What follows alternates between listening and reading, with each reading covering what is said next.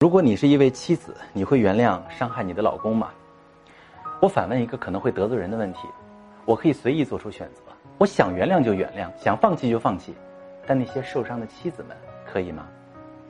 原谅这件事儿，一种是因为没得选，只能去原谅；另一种是因为我有选择原谅的权利，也有放弃或者惩罚的权利。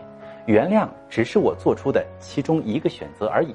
然而不幸的是，大多数受伤害的女性朋友。都是因为第一种可能，她们没得选，她们为了自己的未来、孩子的未来、自己家庭的未来，只能选择妥协，她们迫不得已。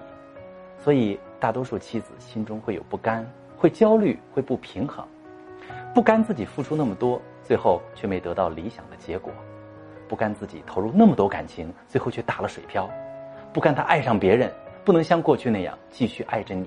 所以才会被不怀好意的男人看穿了我们的底牌，导致他一再的触碰我们的底线。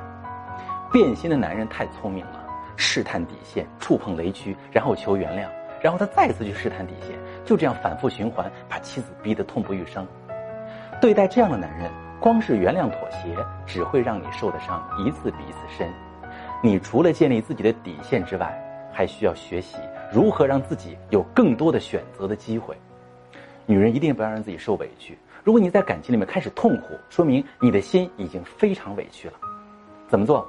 你也可以把你心里的苦跟我详细说说，发私信就可以。不要留到最后，留给自己一个选项，还是最坏的选择。